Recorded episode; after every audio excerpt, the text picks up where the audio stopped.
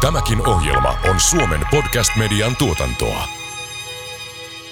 Tämä ohjelma ei sisällä sijoitussuosituksia. Jasmin, oliko sun eka osake arvo- vai kasvuosake? Mun eka osake oli putoava puukko. Se oli Nokian osake. Ai, ai, ai. Entäs itellä? No mun ekat osakkeet, mä astin kahta yhtä aikaa, oli kaksi kasvuosaketta, biotieterapies ja talvivaara, mutta ne Kasvut jäi toteutumatta. kasvut jäi toteutumatta. Mietityttävätkö raha-asiat? Tiesitkö, et taatusti ole ainoa? Kuuntelet Taloudellinen mielenrauha podcastin kuudetta kautta. Tässä podcastissa tavoitellaan taloudellista mielenrauhaa sijoitusbloggari Jasmin Hamidin ja Danske Bankin sijoittamisen huippuasiantuntija Kaisa Kivipellon johdolla. Tämän ohjelman tuottaa Danske Bank. Tänään me puhutaan osakkeista. Käydään läpi vähän termejä, kasvuosake, arvoosake. Nämä on tärkeitä eh, termejä, jotta voi niinku name droppailla ja esittää fiksumpaa kuin onkaan. Mutta puhutaan myös siitä, että miten ylipäätänsä niinku valikoidaan osakkeita ja miltä niinku tämä osakemarkkina näyttää. Me ollaan saatu vieraaksi Mika Heikkilä, jota usein tituleerataan myös tähtisalkun hoitajaksi. Eikä syyttä, tervetuloa. Kiitos. Sut on Kiitos. siis monta kertaa valittu vuoden parhaaksi äh, salkunhoitajaksi ja yksi sun tämmöinen äh, kruununjalokivi on mikromarkkarahasto, joka useita vuosia teki, varmaan vuosikymmeniä, mä en nyt tiedä kuinka kauan, mutta siis ihan älytöntä tuottoa. Se on semmoinen, minkä kaikki kyllä sijoitusalalla tietää sen sun menestyksekkään rahaston. Kiva, kun oot täällä. Kiitos kutsusta. Ää, Podcastit on kivoja siinä mielessä, että me ei tarvitse niinku välittää kamerosta eikä muista. Me saadaan vaan kerrankin höpötellä ja puhua kaikkea kivaa osakemarkkinoista. Ja, kun aihe on osakemarkkinat, mikä se mukavempi aihe voisi olla? Mun sijoitus, ei, ehkä ei välttämättä voi sanoa ura, mutta se innostus sijoittamiseen lähti 13-vuotiaana putkikassia kantain Lempäälän syppiin, 10 kappaletta SYPn osakkeita, muistaakseni 13 markkaa. Anteeksi, 14 markkaa, 140 on se. Mulla on kuittitallella, osakkeet ei ole. Eli muistoja saa säilyttää, mutta osakkeisiin ei saa rakastua. Siitä lähtien, se oli vuonna siis 78 tai jotain sitä luokkaa, niin mä oon seurannut osakemarkkinoita. Silloin mä piirtelin ruutupaperille ja seurasin kurssikäyriä. En tiennyt P-luvuista enkä price to enkä mistään niistä. Ja sitten ää, pikkuhiljaa ajauduin ää, kauppatieteelliselle alalle, kouluttauduin ja sitten kävi, ää, osaltaan näissä on aina onnia ja tuuria, sä oot oikeaan aikaan oikeassa paikassa. Mä olin, olin säästöpankkiryhmässä kesätöissä ja siellä sattui olemaan Skopilla salkuhoitajan paikka ja nuorena miehenä mä ajattelin, että mä oon ilman muuta kykenevä hoitaa salkuhoitaja pestiä, mutta ää, ne sanoi, että täällä on tämmöisiä harjoittelijapaikkoja, mitä pankeilla on. Otetaan niin kuin ensin pankkirikoisesta harjoittelijaksi, että aloita siitä ensin. Ja, ja, ja tota, niin mä pääsin mukaan siihen ryhmään. Mä olin viisi vuotta meklarina. Ää, JVK, optiot, osakkeet, tuotteet tuli tutuksi. Ja sitten sattui käymään niin onnellisesti, että Säästöpankki eläkekassan osakesalkuhoitaja vaihtoi työpaikkaa ja ne kutsui mut, että sähän halusit salkuhoitajaksi viisi vuotta myöhemmin. Mä sanoin, että mä oon heti valmis. Ja mä pääsin sitä kautta salkuhoitajaksi, mutta Skopin tarina nyt päättyi sitten 94 95 lopullisesti ja sitten mulla kävi taas onni. Mä pääsin Arctos Pankkiriliikkeeseen ensimmäisen sijoitusrahaston hoitajaksi vuodesta 1996. Ja 99 Vesa Puttonen tuli meidän rahastoyhtiön toimitusjohtajaksi, hän oli vuotta aiemmin tullut ja hän kantoi semmoista Warren Buffett-paitaa siellä, että, että tota, nyt kaikkien pitää ostaa näitä osakkeita. Meillä oli Suomi-rahasto, joka oli voittanut indeksin kolme vuotta, se oli mennyt ihan hyvin, mutta Vesa sanoi, että se ei kiinnosta ketään. Siinä oli silloin ää, 30 miljoonaa markkaa, eli noin 5 miljoonaa euroa. Ja se sanoi, että, että tota, tää, meille pitää tehdä jotain tälle rahastolle. Ja mä sanoin, että palkataan lisää myynti-ihmisiä, tehdään kaikkea mahdollista. Vesa sanoi, että ei. Maailmalla rahastot jaetaan kasvu ja arvo pohjaisesti ja akateeminen tutkimus on löytänyt, että arvoyhtiöt ryhmänä tuottaa pitkällä aikavälillä paremmin. Et tehdään Suomen ensimmäinen puhtaasti value, eli käännettiin se suomeksi arvo, perusteinen osakerahasto ja me aloitettiin lokakuussa 99 teknokuplan ollessa kovimmillaan. Joo, mielenkiintoinen aika aloittaa. Joo. Ja- Arvosijoittaminen. Se on, se on, se on niin kuin ihan ja, siinä vaiheessa täydellinen huuma, siis täydellinen teknohuuma. Me oltiin kovin tyytyväisiä viisi kuukautta sen jälkeen. Me sijoitettiin halpoihin, ei muodekkaisiin yhtiöihin. Me oltiin 20 prosenttia plussalla, mutta kun markkina oli plus 60, niin meille sanottiin, että ei toi kiinnosta todellakaan ketään. Sitä hoidettua niin viisi vuotta – me oltiin, teknokupla puhkes, me oltiin 180 prosenttia kulujen jälkeen plussalla, markkina plus 10. Sen jälkeen musta tuli arvosijoittaja ja sitä ei saa niin kuin pois sielusta millään. Pienyhtiöt löytyi sitten 2013 taas paikka, jossa ketään muita ei ollut. Kaikki sijoitti vain isoihin yhtiöihin ja Suomessa oli puolet sellaisia yhtiöitä listattuina, joita kukaan ei kiinnostunut. Eli vähän niin kuin yhtymäkohtaa niin arvosijoittamisessa kuin pienyhtiöt, mä tykkään mennä sinne, missä muut eivät ole, koska sieltä voi tehdä löytöjä, vaikka se näyttää niin kuin roskikselta, mutta, mutta ehkä musta on vähän semmoista roskityykkari vika. Kun katsoo sosiaalista mediaa, niin tuntuu siltä, että kaikkien täytyy todistaa, että tämä mun tapa on tehdä oikein. No mm. mitkä kaikki muut on niin kuin väärin. Se ei ole niin. Eh, kaikilla on oma tapansa.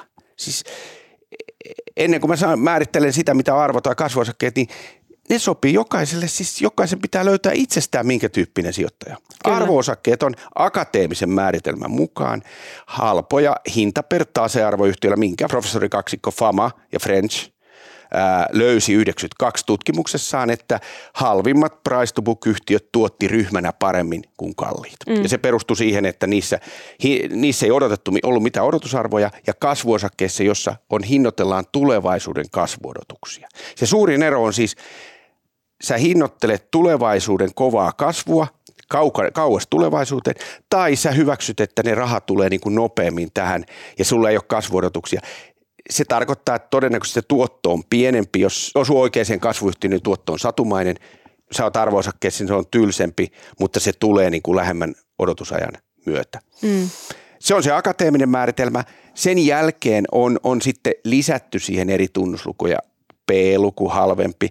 Yleensä kun ne ei kasva paljon, ne pystyy maksamaan enemmän osinkoa. Eli niiden osinkotuotto on korkeampi, mutta se johtuu siitä, että ne on, niiden kasvunäkymät ovat hitaammat tai niitä on vähemmän verrattuna kasvuyhtiöihin, joiden kasvunäkymät on isommat. Ja ne hinnoitellaan myös markkinoilla. Ja sun pitää vaan valita, että kumman tyyppinen sijoittaja sä oot. Suurin osa meistä on itse asiassa molemman tyyppisiä. Mm. Et ei, ei mun mielestä se, että, että sun täytyy olla joko tai – niin, niin se ei päde. Se mä oon huomannut, että alkuvaiheessa haluaa olla enemmän, ottaa enemmän riskiä, saada nopeampia voittoja. Se myös liittyy yleensä siihen, että summat on pienempiä. Mm. Sitten jos summat kasvaa, niin sä rupeat miettimään sitä absoluuttista tuottoa, että, että niin kuin miljoonalle 5 prosenttia on jo jotain, sataselle se 5 prosenttia ei oikein vielä tahdo riittää. Ja Kyllä. Silloin, silloin sä muutat sitä, niin kuin sitä sijoitushorisonttia. Kyllä. Niin ja ehkä silleen sijoitusuran alus monesti ihmiset saattaa ajatella sitä niin kuin semmoisena äkkivaurastumisena ja, ja tavallaan niin kuin haluu nimenomaan halu löytää voittajia ja nopeasti vaan niin, niin kuin... onnistuu ja nähdä, mm. että tästä on jotain iloa. Kyllä. Et, ettei niin kuin lannistu sit parin kuukauden päästä, kun niin kuin tavallaan, joo, se, se mindsetti sitten ehkä muuttuu, kun on pidempään mukana.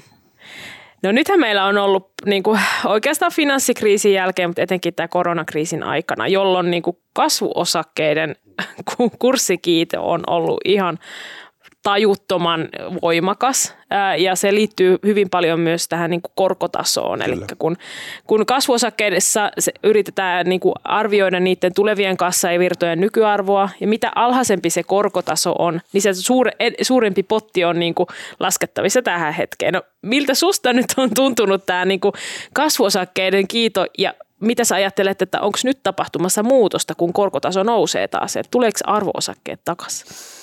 Sä arvaat mun vastauksen no niin. tuohon viimeiseen kysymykseen, se ei voi olla mitään muuta. Mutta mut jos vähän katsotaan taaksepäin, niin kun akateeminen maailma on tutkinut näitä arvoja kasvuyhtiöiden, niin kuin milloin on ollut mikäkin syy, milloin on ollut teknokuplassa ilman muuta kasvuosakkeet voitti. Sitten tuli arvoosakkeiden ää, aivan mieletön yliperformanssi 2000-luvun alussa, kun kasvuosakkeet romahti. Ja finanssikriisin jälkeen on käynyt juuri niin kuin Kaisa sanoit, eli kasvuosakkeet on voittanut. No mitä on tapahtunut finanssikriisin jälkeen? Meillä on massiivinen elvytys ympäri maailman. Me aloitettiin varmaan 5 prosentin koroista ja me mentiin miinus 0,5. Niin se on täysin selkeä, selvää, että yhtiöt, joilla on vahva kasvunäkymä, ne on, ne on vaikka teknologiassa tai, tai internetmaailmassa, siinä on rakenteellinen kasvu, niin sä voit maksaa niistä todella korkeita kertoimia, kunhan ne vaan kasvaa. Vaikka se tulisi sitten 2070 tai mm. 80, ei ole väliä, koska sä voit diskotata sen niin kuin negatiivisella korolla tai ainakin nollalla. Ja se on suurin syy siihen, että kasvuosakkeet on yliperformoinut arvoosakkeet viimeisen kymmenen vuoden aikana. Ja meitä arvosijoittajia on entistä vähemmän, niitä arvorahastoja on entistä vähemmän. Sijoittajat sanoo, että menneen talven lumia, jos sä etsit niitä kapeikkoja, niin voihan olla, että juuri se on se, on se tyyli, minkä takia on unohdettu nämä. Ja nyt me eletään maailmaa, jossa inflaatio on taas palannut. Mm. On monta vuotta kaikki on sanonut, että inflaatio on. Ja nyt se on ihan selvästi tullut. Jos me mennään siihen vielä ikävempään vaiheeseen stagflaation, eli inflaation korkea talouskasvu hidastuu, niin kyllä lähtökohtaisesti mä ajattelisin niin, että kun sä rupeat diskonttaan tulevia kassavirtoja korkeammalla korolla mitä aikaisemmin, niin sun pitää preferoida, yksinkertaisesti kasvuyhtiöiden kertoimet ei voi olla niin huippu, huikeita tai korkeita, mitä ne ovat olleet. Ne yhtiöt on sinänsä ihan hyviä. Tässä pitää erottaa se, että aina onko se yhtiö hyvä on. Se voi edelleen kasvaa saman 30 tai 50 prosenttia, mutta jos sen kerroin on ollut P1000, niin P500kin on edelleen ja se, se tulee korkokannasta. Mm. Ja kyllä mä pelkään, tai en mä itse asiassa pelkää sitä. Musta tässä on semmoinen takaisin paluun aika siinä mielessä, että me saadaan positiivinen korko, mikä itse asiassa nyt on 10 vuoden korot sekä Saksassa että Yhdysvalloissa pitkästä aikaa.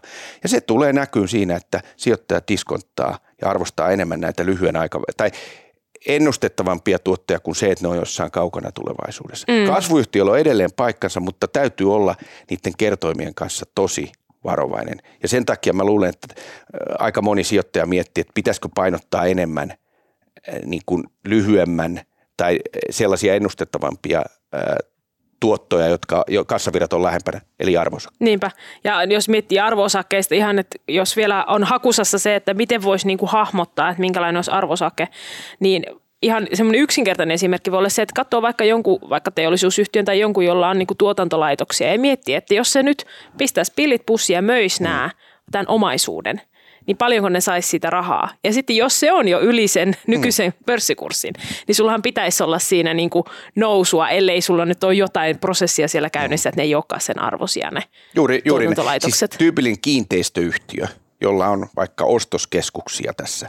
Ja kaikki me tiedetään ostoskeskusten niin kuin tulevaisuuden näkymät ei ole kaikkein parhaat. Ja sen takia se hinnoitellaan alle sinne. Mm. Kysymys on siitä, että läpikäymällä vaikka ne ostoskeskukset kaikki, siis että onko ne eläviä, että et, et osahan jää, kaikki ei tule Ja sä uskot, että sä, sä oot pystynyt tekemään analyysillä semmoisen, että, että noin jää, niin sehän on hinnoiteltu suhteellisen niin houkuttelevasti. Ja se on ihan erityyppinen rakenne kuin se, että sä sijoitat sellaiseen teknologiayhtiöön, joka aikoo 2042 saada ensimmäisen positiivisen vuoden. Niin.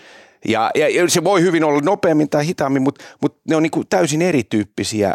Jos ottaa hedelmäkorivertauksen, niin sulla on banaani ja omena – mm. niin, niin ne on melkein tässä kasviksia ja hedelmiä. Et siis ne on, ne on niin erityyppisiä. Kyllä. No ei voi puhua arvosijoittamisesta puhumatta arvoansoista. Mm.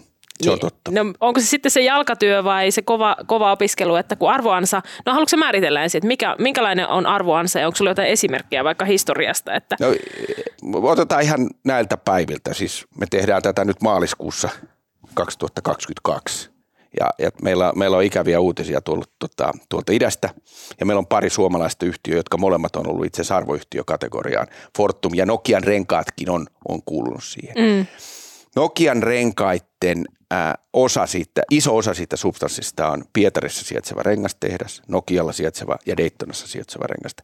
Ja sitten siinä on brändiarvoa, jota, jota ei taseeseen kirjata. Me markkina-arvioi sen brändin arvon aina, aina sitten joka päivä kurssissa. No nyt tällä hyökkäyksellä, mitä Venäjä teki, niin sen Pietarin tehtaan arvo on enemmänkin kuin kyseenalainen. Jääkö se heille, saako osakkeenomistajat pitää.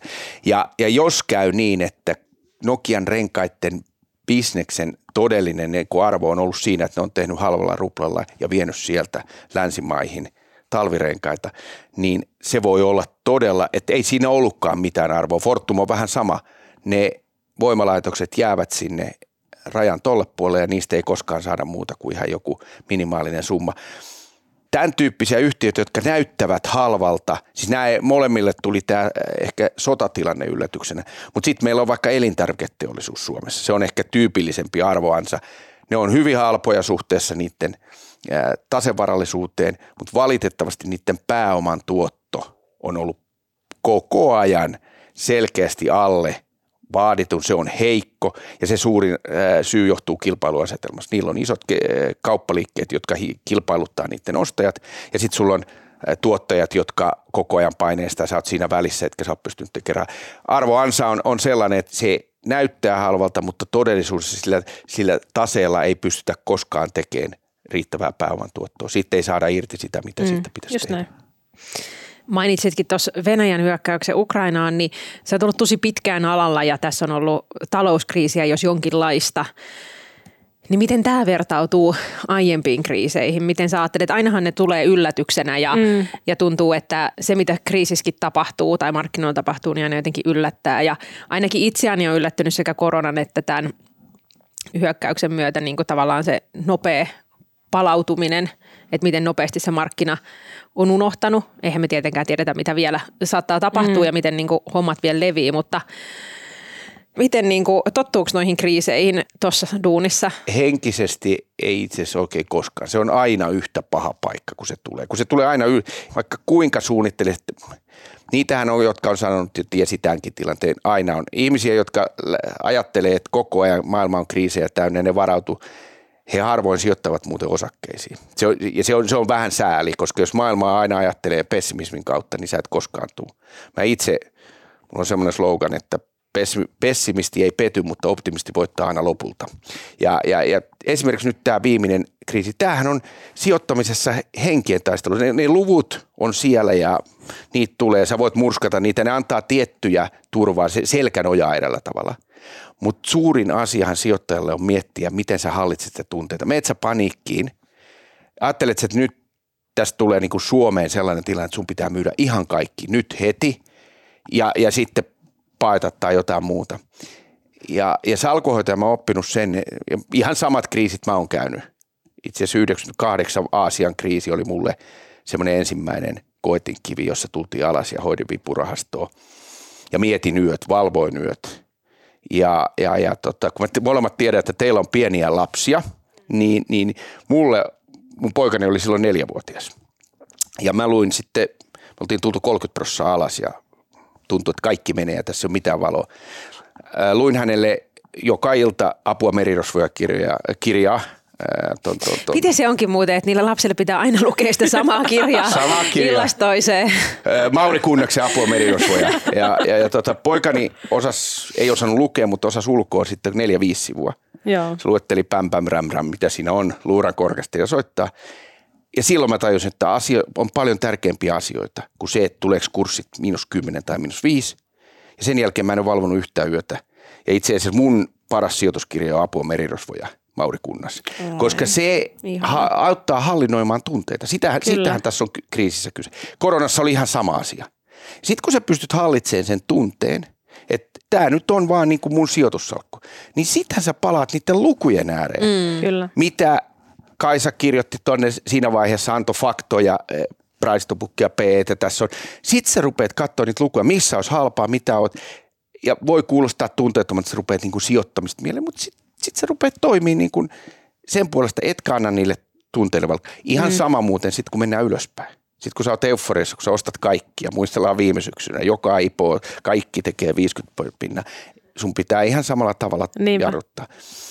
Miten niistä selviää, niin koskaan ne ei ole samanlaisia tunteet pitää niin kuin käsitellä, jolle ei saa jäädyttää. Se on musta väärä sana, se, mutta se pitää niin kuin käsitellä ja sitten yrittää olla niin kuin – faktojen pohjalta ja yrittää kuunnella erilaisia faktoja. Ei myöskään niin, että menee siihen yleiseen. Ja meille tulee jatkossakin kriisi. Mm. Näistä tunteista ja, ja vähän niin kuin osakepoiminnasta tulee myös mieleen, koska markkinahan voi olla joskus pitkäänkin väärässä, mm. niin sanotusti. Eli kun, kun sitten myös, vaikka ei ole edes kriisiä, mutta tekee niitä osakepoimintaa ja tekee sitä tutkimustyötä, että nyt tämä, mä, mä tykkään tästä osakkeesta ja tämä yhtiö ja näin, mutta se voikin olla, että, että muut ei ymmärrä tätä, tätä tilannetta. Miten niissä tilanteissa sitten handlaa, kun huomaa olleensa väärässä jo jonkun sijoituksen suhteen? Se on varmaan yksi kovimpia haasteita ihan oikeasti. Itse kullekin. Mun vanhalta kollegoilta voi kysyä, kuinka je, tota, itsepäinen, mutta ei jääräpäinen saa olla. Siis sähän oot miettinyt ja sit sä oot varmasti oikeassa, eikö niin? Markkina mm. vaan ei ymmärrä, ei se ymmärrä. Ja sitä paitsi kun vaan pitkällä aikavälillä, niin se ymmärtää sen ennen mitä myöhemmin. Sitten jossain vaiheessa sä vaan huomaat, että tämä ei muuten mennyt näin. Se on, se on itse asiassa kaikkein vaikeinta mun mielestä myöntää sitten, että sä oot totaalisesti väärin. Ja sitten sit, kun se tapahtuu, niin mun mielestä siitä pitää kolme asiaa. Tekee sen nopeasti sen päätöksen, että mä olin väärässä ja sitten yrittää oppia siitä – pistää vaikka ihan paperille ranskalaisen viivan, mitä mä tein siinä päätöspuuajattelussa väärin, jotta mä en toista. Mä luotin liikaa johtoon. Mä, kaveri sanoi, että tämä on hyvä. Mä en tehnyt perusasioita, että mä katon, että mitä tämä firma tekee, millä hinnalla se tekee. Ne voi olla hyvin, hyvin tämän tyyppisiä. Mm. Ja se, se usein siis, sen huomaa näissä kriiseissä, niin kaikki sanoo, että totta kai se syöstrategia, sitten sanoo, että mikä se on varmaan 20-sivunen. Ei, vaan se on, se on sellainen, että jos sä toteet, että sulla on, vaikka viime syksynä ajattelit, että markkina käy liian kuumana, kaikki listautumiset menee hetkessä kaupaksi ja tämä käy liian kuumana. Että mä otan nyt rahaa väliin, jos tulee joku kriisi, niin mä ostan. Sitten kun se kriisi tulee, niin sitten pitäisi muistaa se viime syksy, että mullahan oli rahaa juuri sen takia jemmassa. Ei mun tarvitse tänään ostaa, mutta jos mä ostan vaikka seuraavan viiden kuukauden aikana joka kuukauden 15 päivä, mm. niitä yhtiöitä, mitä mä oon itse asiassa pitkän aikaa ajatellut, että noi on pitkällä aikavälillä hyviä. Ei se sen kummallisempaa. Ja sitten sä huomaat, että 15 päivä tulee, niin sit sä teet sen. Ja sitten sun tulee tehtyä huomaat, että aijaa osuhan, joku osu, monttuu joku meni vähän, vähän niin kuin mm. liian aikaisin tai liian myöhään. Kyllä. Niin ja miettii tavallaan se oma strategia sitten kriisin varalle, että, että kun tulee seuraava kriisi, kun se totta kai tulee, niin aionko sitten, kun oma salkku on laskenut 30-40 prosenttia, niin aionko sitten myydä paniikissa pohjalta niin. tappiolla vai pystynkö ehkä odottamaan. Ja niin kuin, varmaan jokaisen sijoittaa se niin kuin eka kriisi on sellainen, missä menee paniikki ja seuraavassa ehkä vähemmän ja sitten mm. pystyy jo vähän jotenkin ottaa ja, etäisyyttä. Ja kriisit opettaa siinä, että sä huomaat omaa käyttäytymistä. Sehän on niin kuin siis itsensä oppimista, että miten palaan siihen merirosvoja kirjaan, koska se asettaa ihmisen niin kuin asiat tärkeysjärjestykseen. Että kuinka tärkeä tämä osakesalkku mulla nyt sitten oikeasti on. Mm jos sulla on asunto niin kuin ylivoimaisesti isoin varasta tai paljon niin kuin asiakkaiden kanssa, jotka soitti tämmöisissä kriiseissä aikoinaan. Sitten mä kysyin, että paljon, teillä on, paljon sulla on osakkeita? 20 prosenttia. No, no tota, on, onko paljon enemmän sulla on sit niin kuin potentiaalia pistää siihen toiseen puoleen. Se on eri asia, jos on niin kuin osakkeita kaikilla rahalla ja vähän velkaakin, niin sitten täytyy olla huolestunut, mutta, mutta yleensä niin, niin on, suomalaisille ei ole se isoin ongelma. Harvalla suomalaisella Joo. se oma asunto on se isoin varallisuuden muoto kuitenkin Kyllä. suurimmalla osalla. No mikä se on sellainen osake tai yhtiö, mistä sä innostut? Sä voit vaikka kertoa molemmat, koska nehän on vähän, niin kuin sä sanoit, vähän niin kuin eri asia myös Joo, osittain. se on hyvä pointti, mm. koska aina sanotaan, että ostat vaan niin kuin, tai ei sanota aina, mutta, mutta monet sanoo, että hyviä yhtiöitä kyllä, joo pärjää, se yhtiö menee. Mutta kyllä mä aina katson myös, mitä siitä maksetaan. Pakko palata sinne vuoteen 2000. Nokia, joka oli siis Suomesta täydellinen menestys. Se markkina-arvo oli niin kuin, oliko se nyt 200 miljardia tai jotain, mutta se, siis, se oli tähtiyhtiö maailmalla. Sen kurssi oli 65 euroa. Nokia on edelleen olemassa, Nokian puhelimiakin on olemassa, se Nokia ei niitä vaan valmista. Sen kurssi on 4,8 tai jotain yhtiö on edelleen olemassa, mutta se kurssi, että siitä maksettiin niin kuin eri. Ja kyllä mä lähtisin, mä en tiedä kumman päin mä yleensä katton. Se on vähän sattumakauppaa. Ennen kuin mulla oli systemaattinen niin kuin arvorahasto, niin mä katsoin niiden lukujen kautta. Siis mä hain halpaa ja sitten menin yhtiöön. Et se, se lähti niin kuin sitä kautta, että jos tulee halpaa, niin mennään yhtiöön, katsotaan mikä tässä on vielä, mit, mit, miksi, olisiko tässä potentiaalia. Se ei tarkoita, että osta vain kun saat halvalla, vaan alat tutkia sitä. Ehkä tänä päivänä on niin pikkusen enemmän, että mä innostun jostain yhtiöstä ja sitten mä rupean katsoa, että paljonko siitä, että missä hinnassa se on. Ja se tuottaa välillä pettymyksiä, että tämä on hieno yhtiö, mutta tämä hinta on sitten kyllä niin kuin, siinä se myöskin näkyy. Mutta kun kysyit, että mistä mä innostun ehkä tällä hetkellä, niin kyllä nyt tästä sotatilanteestakin niin pitää yrittää löytää niitä, niitä mahdollisuuksia eräällä tavalla. Se voi kuulostaa niin kornilta, mutta se, mä, en, mä en halua kuulostaa mitenkään tunteettomalta, koska ne on iso asia. Mutta jos katsotaan sijoitusmarkkinoita, niin tämähän johtaa siihen, että fossiilisten polttoaineiden käyttö tulee radikaalisti la- laskemaan. Ja, ja, ja me maksetaan tuo bensapumpulla, jokainen meistä niin rupeaa miettimään, että pitäisikö se olla joku sähköllä kulkeva Niinpä. kulkuväline. Ja tämä tuo rahaa siihen siirtymään aivan valtavasti. Ja sen lisäksi me ei voida strategisesti olla enää Länsi-Eurooppa riippuvainen idän kaasusta. Niin ei tämä vihreän siirtymän osakkeet ole, ole niin kuin kauhean mun mielestä huono, mutta sitten pitää katsoa, että siellä ei ota vaan sillä, että no niin nyt mä saan heittää tikalla, mä otan kaikkea niitä. Mä löydän kyllä helposti, vaikka nyt Helsingin pörssissä tällä hetkellä ostettavaa. Siis mm. Mä on enemmän, mulla on ongelma, että mulla ei ole likviditeettiä, mutta kohta tulee varmaan osinkoja. Löytäisin helposti ost- ostokohteita siellä. Kyllä. Okay. No siis mä oon tässä viime viikkojen aikana vähän palannut joissakin omissa jutuissa niin tuonne niin kuin menneisyyteen finanssikriisiin. Mm. Ja, ja sä muistat, silloinhan niin kuin ulkomaiset sijoittajat lähti, lähti niin kuin paniikissa myös Suomesta, kun ne kotiutti varoja, varoja sinne, tuota, varsinkin jenkkisijoittajat. Ja silloin oli tosi hyviä Kyllä löytöjä Kyllä. arvosijoittajalle. Joo, joo. E- Eli silloin niin kuin, kun kaikki vaan myytiin, joo, joku joo. sijoittaja päätti, että hän myy nyt kaikki metsäsektorit pois, niin siellä niin kuin suomalaisetkin metsäyhtiöt oli joo. melko halvalla. No, mites nyt? Onko samanlainen ilmiö sun mielestä nyt käynnissä markkinoilla, että on joku tämmöinen Venäjä-riski, minkä takia tuota myydään Mä itse asiassa ensin kattelin, siinä oli, oli päiviä, jossa kaikki isot yhtiöt tippu 5, 5, 5. Mm. Ää, ja ajattelin, että nyt, nyt Suomeen tyhjennetään jos katsoo joukkovelkakirjalainen markkinoilla, niin Suomen korko on noussut verrattuna Saksaan. Eli sieltä voi lukea, että meidän riski on suurempi kuin Saksa ja meillä on siis naapurimaan riskiä jonkin verran tässä pörssissä. Mm. Ne yhtiöthän on aika, siis niiden pääpaikka voi olla täällä, mutta ne on aika globaaleja. Et siinä mielessä niin jossain määrin varmaan on, on tullut myymistä, mutta mä en ihan vielä ole, nähnyt ihan sitä, että tässä niin Suomeen myydään. Ainakaan nyt ei ole hallintarkisesti, muista se on vähän, vähän kyseenalaista, mm. kun siellä voi olla vakuutuksien alla ja muulla, niin ne, ne ei niin ihan suoraan näyttää, onko se ulkomaista myyntiä vai ei. Mä luulen, että on jonkin verran, koska jos ajattelee Kaliforniasta käsin, sitten katsoo, että missä meillä on sijoituksia tuossa Siperian lähimailla ja tuossa, niin on se aika helppo pistää se ylipaino pois sieltä. Niinpä. Ja silloin finanssikriisissä, niin Helsingin pörssissä pysty tekemään niin kuin ihan satumaisia kauppoja. Siellä oli pysty laskis, ei, ei niitä parhaita edes, mutta siellä oli semmoisia, jotka oli niin kuin täydellisiä laskuvirheitä epälikvidissä yhtiössä. Että sä et voinut hävitä niille ja se on kaikkein kivon tilanne, että sä et voi häviä aikaa, sä et tiedä.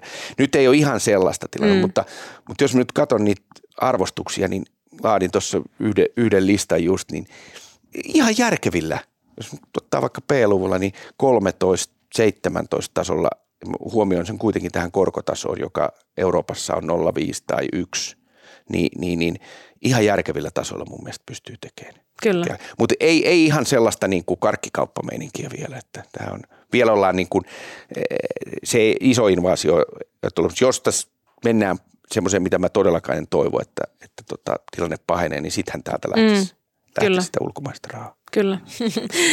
Ei, mä aina vaan täällä kateellisena kuuntelen niiden ihmisten kommentteja, jotka on ollut silloin jo sijoitusmarkkinoilla Niinpä. finanssikriisin aikaa. Siinä on enemmän mahdollisuuksia kuin, kuin tuota, tulevaisuuteen ajatella, että musta, musta se ei välttämättä, niin kuin, niistä voi ottaa opiksi, mutta ei jämähtää. Niin mä tiedän paljon sijoittajia, jotka jämähtää, että tämä on aina siis vähän se, se skeptisyyskin on pikkusen pahassa mun mielestä. Ja aina tulee uusia juttuja siis. Mm. Ajatelkaa teknologiaa tai, tai tätä niin kuin digimaailmaa. Tämähän on aivan erilainen, mitä tämä oli vaikka 20 vuotta sitten. Mm. Mutta tietyt lainalaisuudet edelleen mun mielestä pätee. Älä maksa liikaa, älä niin kuin mene täysin muodin mukana, käytä semmoista tervettä maalaisjärkeä ja sitten mieti sitä omaa riskitasoa niin, että se kestää melkein kaikissa tilanteissa niin, että sun ei tarvitse pakolla, tai itse asiassa niin, että kukaan muu ei tee sun puolesta pakolla päätöksiä, etkä sä tee vaan tunteen pohjalta niin kuin niitä päätöksiä. Niillä mun mielestä pärjää jo aika hyvin. No varmasti, todellakin. Mä voisin kysyä vielä yhden kysymyksen, mikä on mun tämmöinen henkilökohtainen huolenaihe kaikkien suomalaisten yksityissijoittajien. Se liittyy näihin putoaviin puukkoihin tai yleensäkin tällaiseen niin kuin Äh, eli nyt kun täällä niin kuin kurssit on laskenut, toki ne on vähän mm. toipunutkin mm. nyt tässä kevään aikana, kun tämä Ukrainan sotatilanne ei ole onneksi pahentunut enempää, niin tietenkin on ollut paljon keskusteluja siitä, kuinka nyt löytyy halvalla osakkeita. Mm. Mutta kun näin iso kriisi on kyseessä, niin joillakin yhtiöillä voi olla sitten tilanne edessä, että joutuu esimerkiksi tekemään Annin, mm. kun, kun myynti, en nyt mainitse mitä yhtiöitä nimeltä, mutta joillakin voi, mm. että myynti sakkaa niin pahasti tai, tai on jotain merkittäviä ongelmia, niin Miten sä neuvoisit ää, niin kuin analysoimaan, tai mitä asioita pitäisi huomata siellä taseessa, että riittääkö tämän yhtiön rahat tämän kriisin yli? Kannattaako sijoittaa nyt vai kannattaako odottaa, että selkenee, että tarviiko rahaa lisää markkinoilta ja sijoittajilta? Koska eihän niin kuin ennen antia ei, ei kannata kauheasti niitä ostella ei. niitä osakkeita. Ei. Ja hirveän helposti moni sijoittaja ajattelee, että, että kun se pörssikurssi on se, mitä mä seuraan. Silloin mäkin seurasin 13-vuotiaana piirsin sitä käyrää. Et se on se, että kun se tulee alas, niin se on halpa. Ja sitten jos se menee ylös, niin se on kallis. Ja me muistetaan, että osakemäärät ovat erilaisia. Mm. Toisella on vähän vähemmän ja toisella on vähän enemmän. Eli siis se ei kerro halpuutta kalletta, onko joku hinta euro vai 100 euroa. Ja jos joku lähtee, tulee alaspäin, niin ja se tulee enemmän kuin siis 2 prosenttia tai jota, jotka nyt liittyy päivät, mutta tulee 20, sanotaan 30 prosenttia alas. Niin silloin sijoittaja musta pitää katsoa ensimmäinen asia, että miksi. No se yleensä se on se helpoin syy, että se toimii semmoisella alueella, kun kriisit osoittaa tai jotain muuta. Seuraava vaihe, että voiko, se, voiko tämä aiheuttaa pysyviä niin kuin vaurioita sen liiketoimintaan niin, että, että se esimerkiksi menettää koko sen kilpailuetunsa, mitä sillä on. Ajatellaan nyt vaikka, että se on tehnyt halvalla, halva valuutan maissa ja se, se, se iso markkina on mennyt sieltä niin se voi pysyvästi. Tätä mä mietin esimerkiksi tässä viimeisessä kriisissä, että onko mulla salkussa sellaisia yhtiöitä, jotka voivat pysyvästi menettää sen kilpailuasetelmansa. Ja sitten tulee se vaihe, että kun se, jos se vetää vielä niin kuin seuraavat 30, se on miinus 60 ja tuntuu vielä halvemmalta, että onko tässä oikeasti joku niin kuin konkurssi tai taseriski. Sitten sä rupeat kattoon eh, nettovelka, ensimmäinen, paljonko siellä on niin kuin velkaa. Ja jos, jos tilanne on sen osalta, että vaikka se yhtiöllä on enemmän kassaa ja se kassa on toivottavasti kotimaassa valuutassa, että sitä pystyy niin kuin myös maksaa velat. Se nimittäin se, se velkamäärä leikkaa tämmöisessä tilanteessa tosi nopeasti sitten kiinni. Ja mm. sijoittajat ja pankit tietää, kaikki haluaa vetäytyä vastuuta tai suojella omiansa, jos niillä on kiinteistö. Jos me katsotaan yhtä kauppayhtiöä tuossa Helsingin keskustassa, joka myi, myi menneellä viikolla tavaratalonsa, niin velastahan he leikkasivat kiinni. Ja, ja, ja jos katsoo kurssiketjusta, niin se, se on niin kuin karmeen näköinen historiassa. Mä katsoisin velkaisuuden, sen kassatilanteen ja se helpottaa jo paljon. Seuraavaksi kassavirran merkitys, operatiivinen kassavirta sieltä Finanssikriisissä mä nostin omaan sijoitusmallini numeroksi kolmeksi, koska se ennakoi aika hyvin. Tulos oli vielä alhaalla, mutta kun kassavirta rupesi kääntyä positiiviseksi, niin meni yhdeksän kuukautta, niin se tuloskin kääntyi. Se ennakoi todella hyvin. Ja jos yhtiö saa operatiivisesta toiminnastaan enemmän rahaa sisälle, kun lähtee pois, niin se kyllä selviää. Ja sitten sä voit miettiä sitä, että et, et kuinka alas toi on tullut, onko se jo hinnoitellut. Ja markkina on todella nopea hinnoittelee, niin kuin te sanoitte, että tämä tuli tosi nopeasti. Sehän hinnoittelee nämä esimerkiksi jotkut menetetyt osuudet niin muutamassa päivässä tai viikossa. Että ajatus, että se markkina ei ole vielä huomannut sitä, niin kyllä se on huomannut. Mm. Mutta mä katsoisin velkaisuuden, kassavirran, ne on mulle niin kuin kaksi olennaista asiaa siinä. Ja sitten sen, että onko se liiketoiminnasta mennyt ihan oikeasti mm. pysyvästi iso osa. Kyllä. Ja nämä, jotka on mennyt konkurssiin, niitäkin muutama yhtiö, ei kovin montaa muuten listattua yhtiö ole, mutta ne, jotka on mennyt, niin niillähän on pettänyt tämä liiketoimintamalli, ei ole toiminut. Ja sitten jossain vaiheessa liikaa velkaa ja sitten se kassavirta ei ole kääntynyt. Kyllä. Joo, tämä on hyvä, koska siis totta kai se tulos voi jossain vaiheessa kääntyä, mutta jos se yritys ei selviä siihen saakka niillä omilla varoillaan, niin, niin ei se auta. Ei. Ja jatkan ehkä vielä sen verran, että sitten kun se saattaa jopa selvitä, tämä menee vähän käänneyhtiöiden sijoittamiseen, mutta moni arvoyhtiö on itse asiassa käänneyhtiö, niin hyvä muistaa, sen on oppinut, sit kun ne saattaa selvitä jollain annin kautta tai muuta ja on päässyt niin kuin halvalla sisään, niin aika usein yhtiöllä on investointivelkaa ihan hirveästi. Se, ei ole siis, se on elänyt kädestä suuhun, se ostaa vaan niitä tavaroita, että jos kone menee rikki, niin se ostaa sen, mutta se ei investoi yhtään pitempään, koska sillä ei ole varaa. Sitten kun se pääsee tilanne yllätys, yllätys, se tuloskehitys ei nousekaan enää, koska se joutuu rupeamaan sitä investointivelkaa purkaan. Tämä on aika monessa Niinpä. tapauksessa käynyt sen jälkeen sitten ilmi. Että käänne voi kestääkin aika pitkään. Kyllä. Hmm. Kyllä niitä ansoja on, arvoansaa ja vähän muutakin haasteita, että eihän tämä Joo, niinku se ihan, maailman helpointa ole ja, ja se, se, että kun usein ajatellaan, että kun ostaa vaan ryhmän niitä halpoja että se on siinä. Mm. Ei, vaan se nimenomaan se arvosijoittaminen on, että sulla on luvut, jotka siis tarjoaa mahdollisuuden, mutta sun pitää ruveta perkaa niitä mahdollisuuksia, mistä se johtuu. Siinä on aina syy, miksi yhtiö on halpa. Ja sit sä haet niitä syitä ja sitten jos sä toteet, että tämä markkina yli, niin kuin yli on liian pessimistinen tai täällä on vaihtunut johto tai, tai tämä on kuitenkin tämä omaisuusarvo, niin silloin sulla on mahdollisuus tehdä niin kuin ihan erittäin hyviäkin sijoituksia maltillisella riskillä. Tai riskitaso on mun mielestä aika koska se hinta on jo painunut alas. Se on mun mielestä se asia. Onneksi on myös arvorahastoja olemassa. Eli jos arvosijoittaminen on lähellä sydäntä, niin voi myös rahaston kautta sijoittaa. Tasainen sitten, hidas vaurastuminen on sitten on tuota, ok. pääsee niin kuin mukaan, mukaan tähän, jos se, jos se tuntuu omalta, mutta ei tarvitse niin. käyttää sitä aikaa niiden yhtiöiden poimimiseen, mutta sehän on tietenkin todella mielenkiintoista hommaa, jos siihen li, tuota, löytyy intoa ja aikaa. No se on just näin. Tämä oli erittäin mielenkiintoinen keskustelu. Kiitos Mika vierailusta ja, Kiitos. ja loistavista esimerkkeistä yrityksistä ja voitokkaita vuosia ja kuukausia osakemarkkinoilla. Kuuntelit taloudellinen mielenrauha podcastin kuudetta kautta. Ohjelman tuotti Danske Bank. Kiitos kuuntelusta. Jos pidit tästä ohjelmasta, muista seurata podcastia Spotifyssa tai tilaa ja arvostele Apple Podcastissa, niin muutkin löytävät ohjelman pariin.